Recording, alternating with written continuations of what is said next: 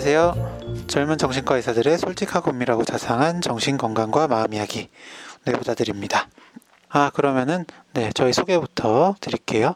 네 안녕하세요. 정신건강의학과 전문의 윤희우입니다. 네 저는 허경입니다. 네 오늘 역시도 네 노답 노노 뇌답 예스 예 시간이죠. 어, 사연자분들의 사연을 받아서 네, 거기에 저희들이 좀 같이 나눠보고 조언을 해드리는 그런 시간입니다. 일단 뭐 예, 사연 들어가기 앞서서 어, 요즘 좀 어떻게 지내세요? 지난 방송에서도 얘기를 했지만 음. 좀 밖을 나갈 수 있을까 싶었는데 다시 약간 상황이 안 좋아졌잖아요. 네. 네, 그래가지고 집과 직장만을 왔다 갔다 하는 삶을 살고 있습니다. 그래요. 제가 아까 네. 이제 단톡방에 올렸을 때 이제 윤희 선생님은 아무 답변이 없던데 제가 이제 아. 그 어제와 다르게 오늘 너무 그 내원하신 환자분이 안 계시는 거예요. 아, 아. 예, 그래가지고 너무 걱정이 돼가지고 물어봤는데 이제 동훈이는 아. 좀 힘든 것 같고, 네, 음, 음. 희우랑 이제 손정현 선생님은 너무 좀 진료에 매진 중이라 답을 못한 게 아닐까라고 추측을 해봤습니다. 아 사실 그거는 아니고요. 네. 저는 사실 오늘은 일을 하는 날이 아니었는데 아. 저는 뭐 안과를 갔다가 아. 안과 정기 검진을 받으러 가는 날이어서 안과 갔다가 눈에 산동제를 넣었어요. 아. 근데 그 산동제를 넣으면은 가까이 있는 글씨가 안 보이거든요. 카톡은 몇십 개가 온 것 같은데 글씨가 하나도 진짜로 읽을 수가 없어요. 내 손을 쭉 뻗어서 멀리다 핸드폰을 둬도 글자가 안 보여서 답을 할 수가 없는 아... 거예요. 뭐, 무슨 말을 하고 있는지 모르겠으니까. 그래요. 그 아, 산동제 풀리는데 받은 거니까 네. 그렇죠. 뭐라고 할 수가 없네요. 네. 그러니까요. 이 산동제 풀리는데 한 여덟 시간쯤 걸렸나? 여섯 시간, 여덟 시간 네. 이쯤 걸렸는데 그제서야 말하기는 좀 타이밍을 놓쳤고 그래가지고 음, 난 또 님이 있었죠. 약간 그 내부자들 채팅방 거리두기 하는 것 같아서 약간. 아, 전혀 그렇지 않고요. 네.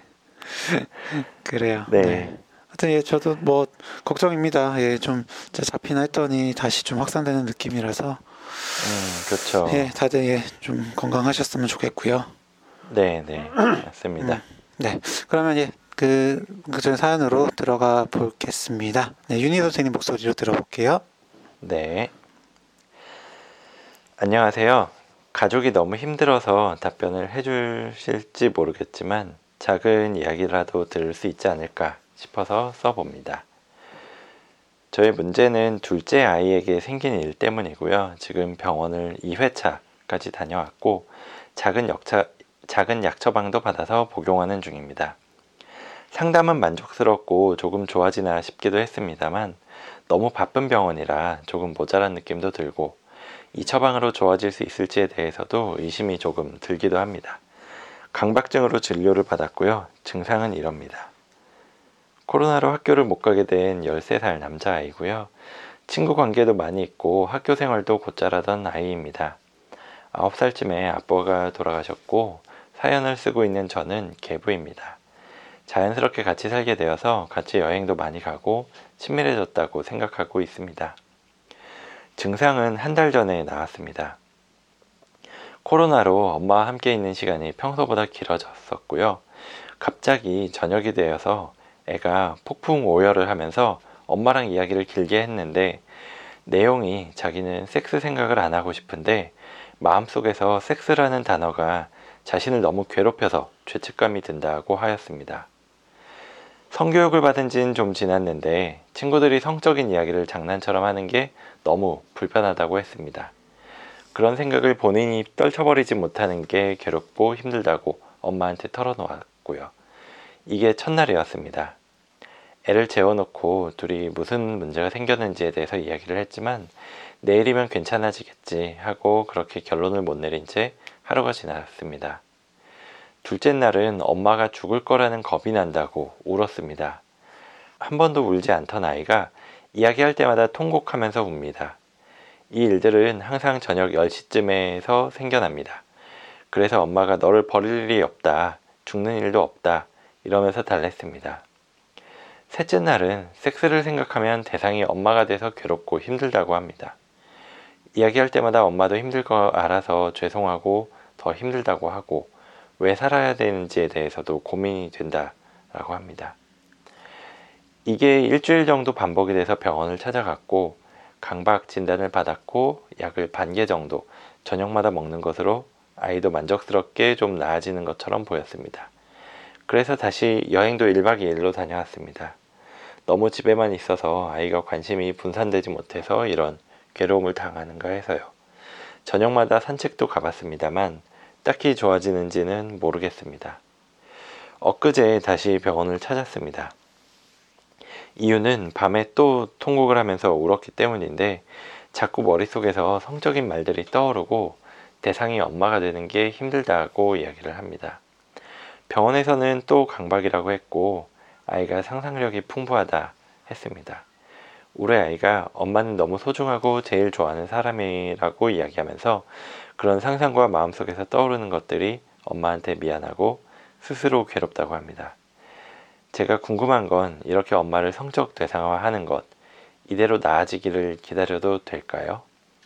또 밤마다 아이가 울어서 온 집안이 다운된 분위기로 온 가족이 힘들어지니까 지푸라기라도 잡는 심정으로 메일을 보내봅니다. 부디 작은 이야기라도 전해주시면 감사하겠습니다. 아, 네. 정말 진짜 가족들 모두 힘드실 것 같아요. 네. 어, 좀 정리를 해보자면은, 어, 가족 중에 그 둘째 아이한테 강박 증상이 생겼고, 병원에 음. 두 차례 다녀와서 약도 복용하고 있는데, 여전히 힘들어하고 있는 그런 상황인 것 같습니다. 네. 아, 참, 너무나도 힘들고, 또, 어떻게든 아이를 도와주시려는 그런 마음이 느껴지는데요. 윤희 음. 선생님 좀 읽으면서 어떠셨나요?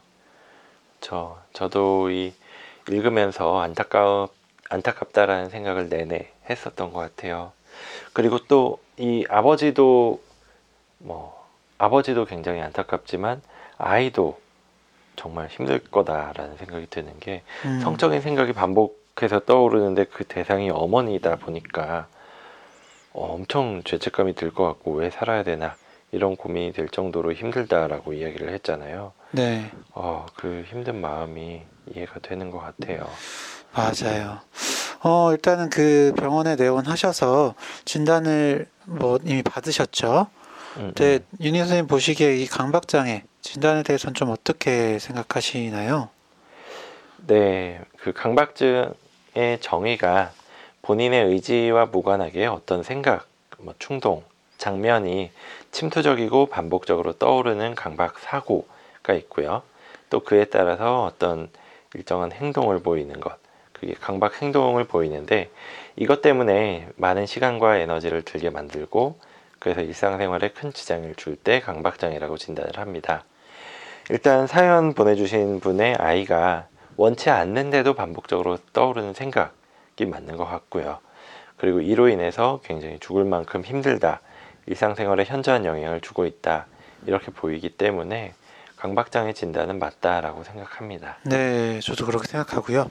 근데 이런 성적인 생각, 이미지가 음. 강박사고의 주된 내용일 때는 어, 음. 이게 성적인 판타지가 아닌지, 그러니까 원해서 하는 생각인지 아닌지 구별하는 것이 필요한데 네. 어, 여기서는 명확하게 강박사고로 보이죠. 네, 정말 원치 않는 그런 생각인 것 같고요. 음. 어, 이 성적인 강박사고가 강박장애에서 생각보다 꽤 흔한 편이에요.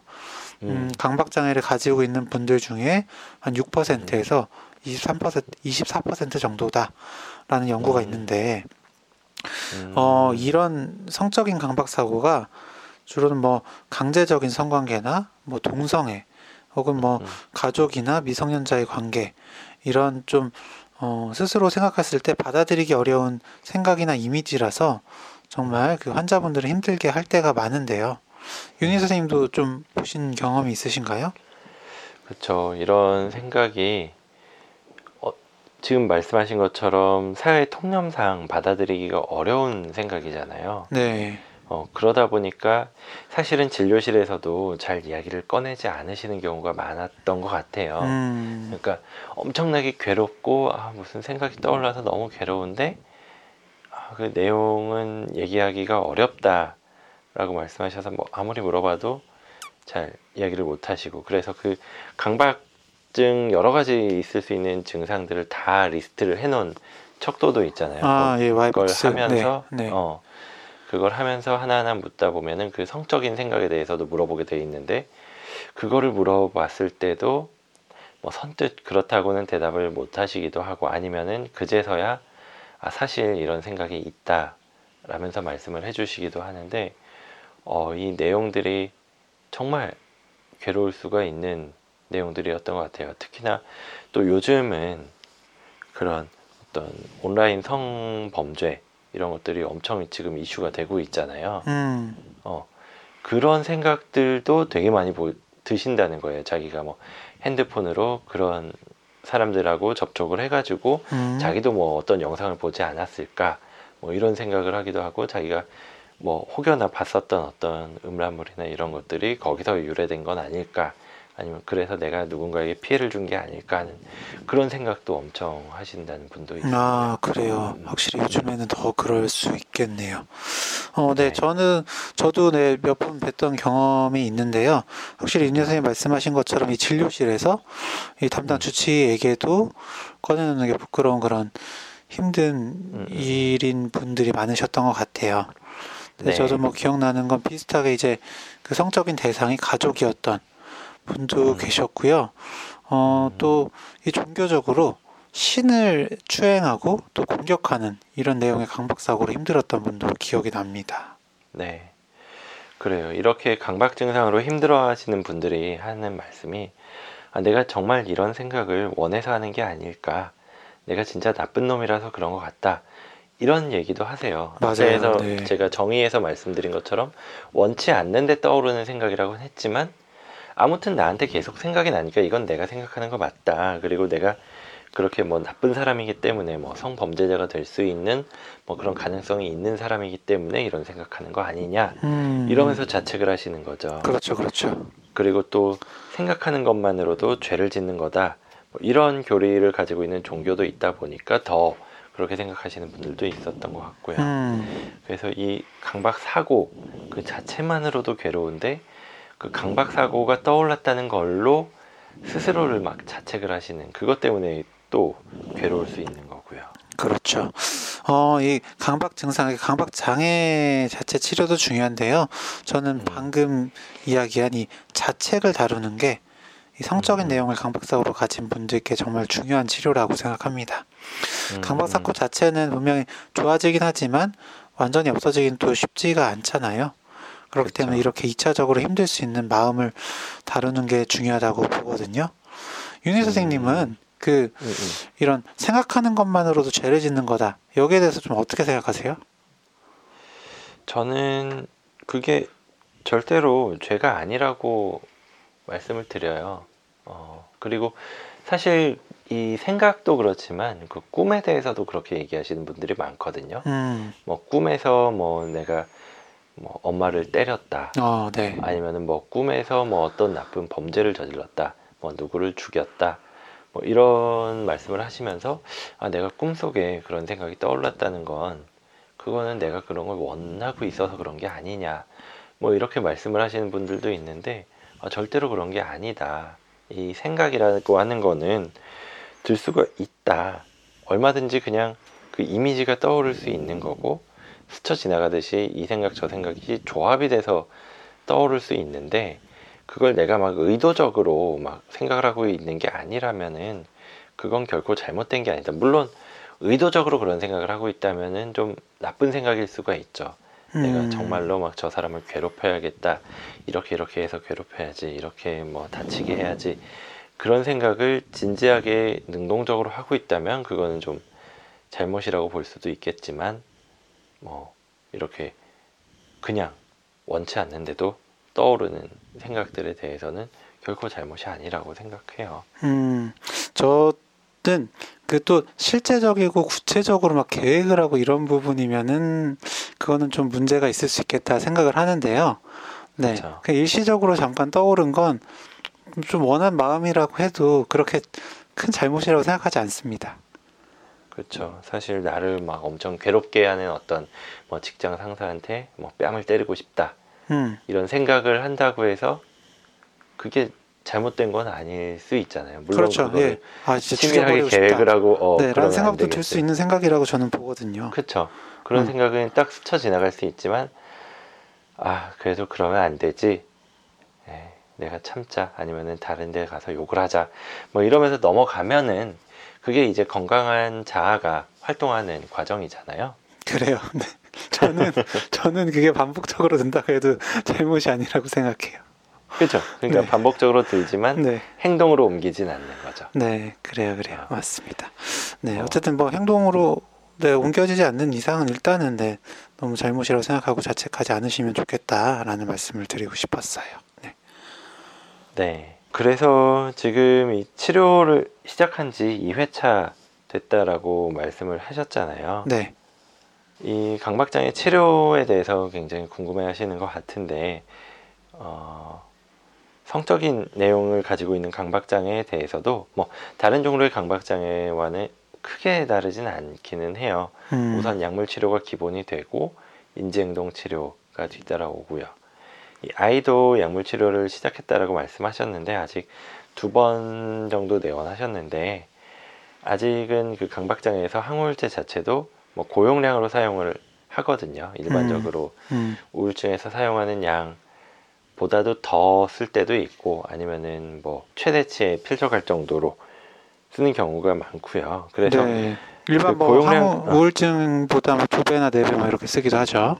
그렇죠. 그렇게 처방을 하기도 해서 음. 충분한 용량으로 올리는데 시간이 걸리고 또 그만큼 약물의 반응과 효과를 보는데도 시간이 필요하다고 해요. 그래서 적어도 한 팔 주, 팔 주 정도를 경험적으로 생각을 하는데 두 달 정도를 기다리면서 보시는 게 좋을 것 같습니다. 네. 그리고 이제 인지행동 치료가 따라온다라고 하셨는데 인지행동 치료는 노출 반응 방지 법입니다. 이알피라고 해서 뭐 Exposure and Response Prevention 이렇게 말씀을 드리는데 그러니까 강박 사고에 노출을 시키고 이후에 나타나는 강박 행동을 못하게 한 뒤에 불안이 감소되는 걸 기다리는 것이 인지행동 치료 방법인 거죠. 예를 들어서 네. 이제 오염처럼 강박이 있으신 분이 있다. 어, 그러니까 더러운 것을 만진 뒤에 반드시 손을 닦아야 하는데 그 손을 닦는 강박 행동을 못하게 하는 거죠. 그럼 음. 일시적으로 막 불안이 엄청나게 올라가겠죠. 막 뭐 어떻게 되는 거 아니야? 막 병 걸리는 거 아니야? 하시는데 음.